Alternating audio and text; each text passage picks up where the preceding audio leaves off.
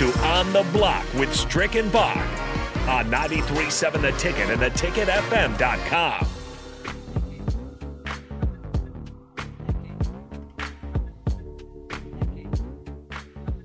We are back on the block here on 93.7 The Ticket, and uh, it's a rainy day outside, which is uh, causing no baseball to be played up in Omaha for the Big Ten tournament today. Uh, so, so, somewhat unfortunate events, but I do see some, uh, you know, we've been watching some SEC, some big uh, Big 12 baseball uh, conference tournament going up on, on the television. So it is that time of the year, and as we wrap up things for the Nebraska baseball season, obviously they did not make the Big Ten tournament. We welcome in Evan Bland of the Omaha World Herald to kind of catch us up, catch us up on a busy baseball day, even um, for uh, Nebraska, as a lot of guys hitting the transfer portal. Evan, how's your day going?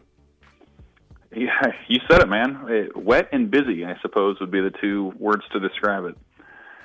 Yeah, it's uh, it certainly certainly has been uh, pretty wet out there the last couple of days. Uh, as we look at, uh, at, at the transfer portal, it's been uh, it's been helpful in the be- in the football side of things, obviously. But today it looks like Braxton Bragg, uh, Ethan Bradford, Tyler Palmer, Jack Sty, and Quinn Mason all entering the transfer portal. What does this uh, What does this mean for Husker baseball?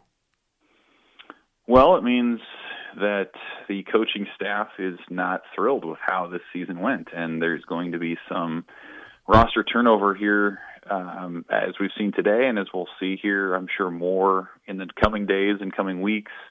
Um, it, it's just it wasn't good enough this year, and Will Bolt alluded to it last Saturday after their season ended that everything was going to be reviewed from how they coach to the roster composition and everything. And so, you know, you look at the guys who left.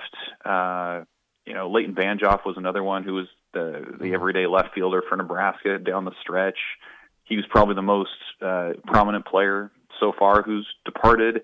And then Braxton Bragg into the closer role. He he had five saves, and um, I would say was you know one of their better pitchers this past season. And so uh, those those guys move on, and then everybody else. Um, you know, you're talking about second and third year guys, some who maybe just uh, couldn't get right health wise, some who didn't like their roles or the way things were trending, and so they move on and uh, you know, like I said, there's going to be more departures coming. The draft, which will happen in mid-July, will inform some of those things, particularly with the seniors like Chase Shanneman or Griffin Everett or Cody Frank.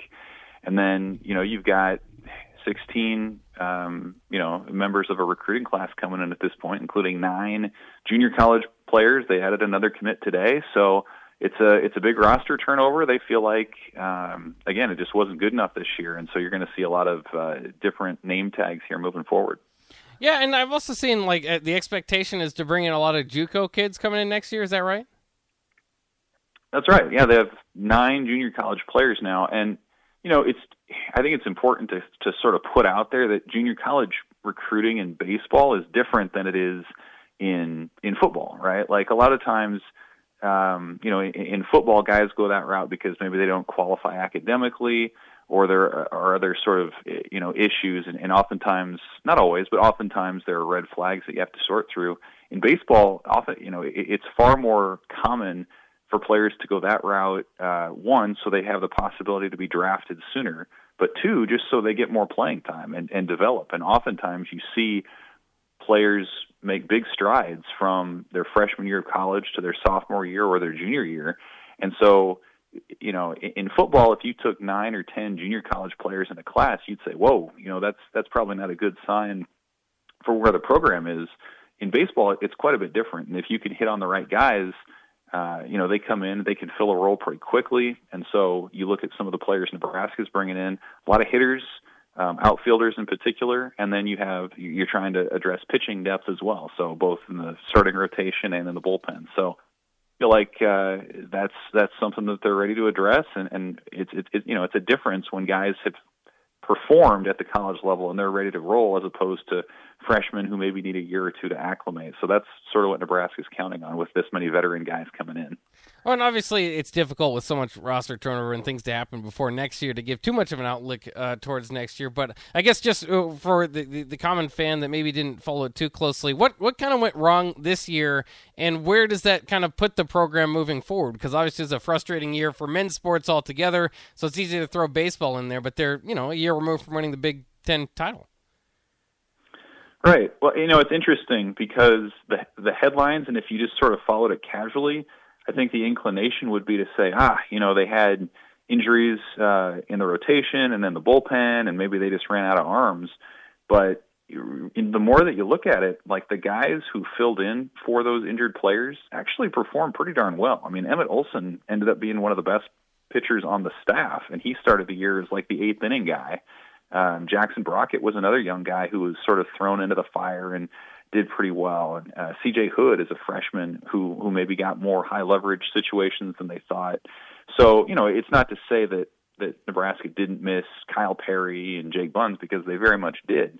But the the reason Nebraska is not sitting around in Charles Schwab Field waiting waiting out a rain delay right now is because of the offense. And you look at, I mean, they just they didn't get it done. They hit around 250 as a team, which you got to go way back to the 1970s. Last time Nebraska, from a batting average perspective, hit that poorly as an offense. And not only were they, you know, not getting hits, they weren't getting clutch hits, and oftentimes they couldn't even get productive outs. You know, first and third with one out, you saw way too many pop-ups and strikeouts as opposed to sacrifice flies or um, you know, RBI groundouts or things of that nature. So the offense was a huge letdown. You're going to see a much different looking lineup in that regard next year.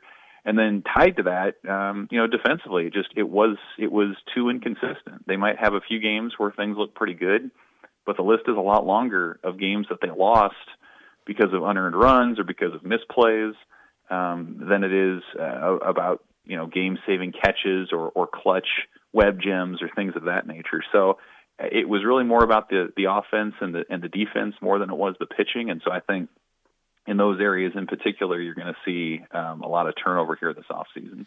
And then, uh, obviously, the big uh, turmoil over the weekend was that Nebraska won a few games that might look like they could get to Omaha, and then uh, Purdue and Maryland didn't want to play because of rain. And uh, you know, we've had Trev Alberts kind of had to speak on that. And um, where where do you fall on, on the whole idea of them of them maybe not putting their best effort forward to get all their games in?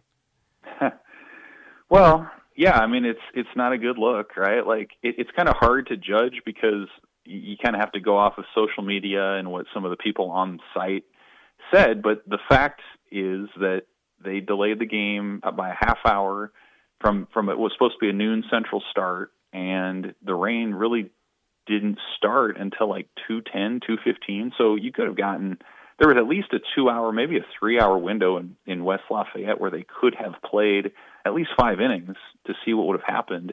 And, you know, Purdue obviously was trying to make the field, but Maryland, they, they weren't going to roll over even as league champs because they were still fighting for uh, NCAA regional seeding, potentially being a national seed and a, and a host. And so they had a lot to play for, too.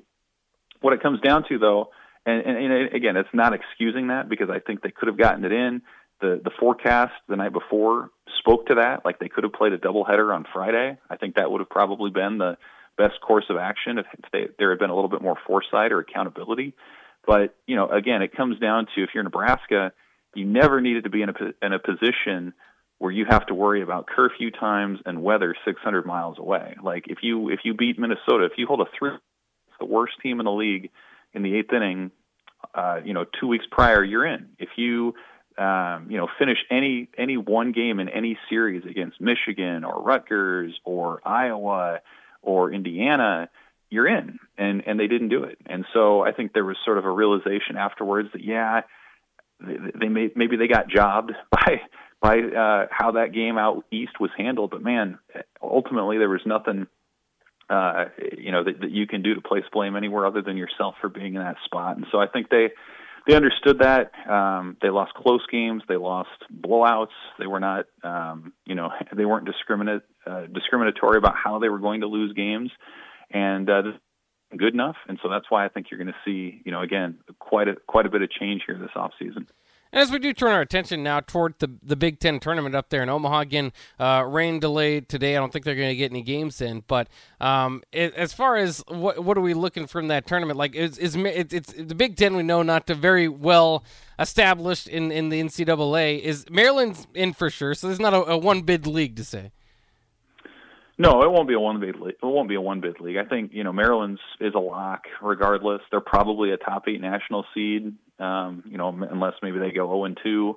I think Rutgers is is safely in. I mean, they were the the leaders a lot of the season. Their numbers and their RPI would indicate that they're probably safe as well. And then, you know, I think the team maybe on the bubble would be Iowa. They're the they were the three seed, and I think they have an RPI in like the 60s. And you know, if you make a run, if you win two or three, uh, you probably would have a fighting chance at an at-large bid there.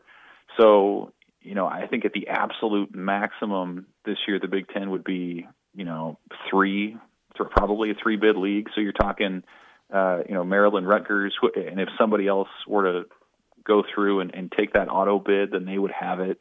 So that's probably how it is, and, and so I think that's kind of what makes Nebraska's frustration um, this season all the greater is that it was not a good Big Ten le- uh, league this year. I mean, they've had five bid leagues the last handful of seasons. They've had they've been pretty top heavy, and this year um, you know, it, there's just it, there's just not a ton of depth in the league. Scoring was way up, the pitching was way down, generally speaking. So I think you'll probably see a lot of runs out there if the weather allows games to be played. But certainly Maryland is the team that you point to and say, you know, they could be back in Omaha for the CWS in a few weeks if they continue to do what they do. Um, and other than that, the tournament kind of has shown anybody can win. I mean, if you're an eight seed, a seven seed, uh, anybody can make a run. So hopefully the games get in and we get some chaos. Yeah, absolutely. Uh, transitioning quickly to football here with Evan Bland of the Omaha World Herald. Since we last talked to you, more portal additions for Nebraska. Uh, actually, I think just one, and Marcus Washington, uh, the wide receiver there from Texas. Do you see uh, do you see him as one of the more important portal additions for Nebraska this offseason? Well, I don't know about this season. I, I think he's an interesting addition because he has you know multiple years of eligibility remaining, and so he you know you look at what Nebraska did in the portal, they kind of felt camps. There was the camp that was uh, you know guys at positions of immediate need who needed to fill in, which quite obviously included quarterback, defensive line, um, offensive line, so on and so forth.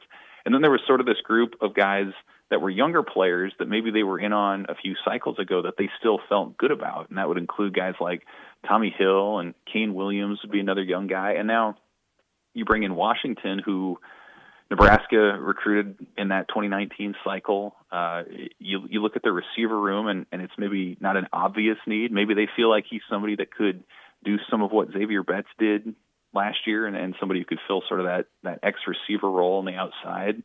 Uh, but you know, at the very least, he's providing depth this year. He's a, a former, you know, touted prospect, somebody who um, has done it at the major college level in the Big 12 last year, who has a rapport with Casey Thompson from their time as, as Longhorns together.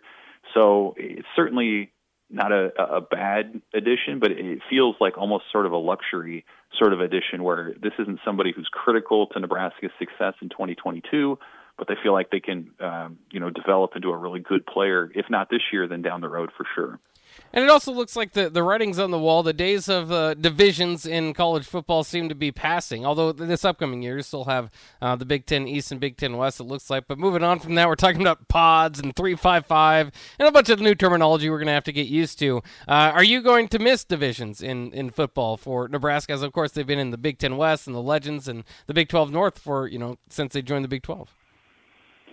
You know, I will. If it goes that direction, I, I will miss divisions. Uh, you know, I think the, the Big Ten West sort of had a certain character to it. Uh, you know, you think about all the the stops that Nebraska's made every year. I I I will not miss trips to West Lafayette every other year or to Champaign necessarily, but oh, yeah. some of those other venues are, are pretty cool. Um, you know, the the thing about knocking out divisions from Nebraska's perspective is it, in my opinion, it makes their chase of a Big Ten title all the more difficult, right? Because in a division setting, if you win the West, then you're in a one game scenario with Ohio State or Michigan or whoever to win the league. And now, you know, you're you're essentially competing against all of those teams all year. And so if you're 8 and 4 in you know, late October in in a divisional format, you're you're right in that thing. You're you're trying to win that West title. You're trying to advance the Big 12 title or Big 10 title game. But if you if you're just talking, you know, winning percentage, then eight and four has probably got you out of the conversation by that point. You're you're looking way up at Ohio State, Michigan, and, and some of the other powers at the top. So I I hope that it doesn't take away some of the the drama and the interest and the adrenaline of the race. Um, you know, I think it will strengthen ultimately the conference championship week because you truly will have the best two teams, and, and as we know, the West has not fared well in that game. I just wonder if you're beefing up that championship game potentially at the expense of you know many weeks of, of conversation and drama before it. Yeah, I, I, I see that too. Obviously, it'll help Nebraska's scheduling, um, kind of bringing different uh, different people in, and I guess we'll just pray that Nebraska doesn't get put in a pod with Purdue and Illinois for your sake. So uh, we'll kind of see how that goes moving forward. Uh, he's Evan Bland of the Omaha World Herald. Thanks once again, Evan, for joining us today. Hey, thanks, Bach. All right, there he goes. Evan Bland of the Omaha World Herald. Uh, Strick had a little bit of uh, business to attend to, uh, but he might be back. He might be back for a shootout with Strick. Your chance to win $15 to Buffalo Wings and Rings here on 93.7 the ticket on the block. If he is not back, well, you just have to beat me, I guess. We'll have uh, we'll have Nick jump in and give us some trivia. So either way, give us a call right now 402-464-5685. First one in line. We'll have a chance to win $15 to Buffalo Wings and Rings. What will the topic of the game show be? I'm not sure. Uh, we still got some work to do over there. Nate's getting it wrapped up there. Uh, but we'll be right back here on 93.7 the ticket.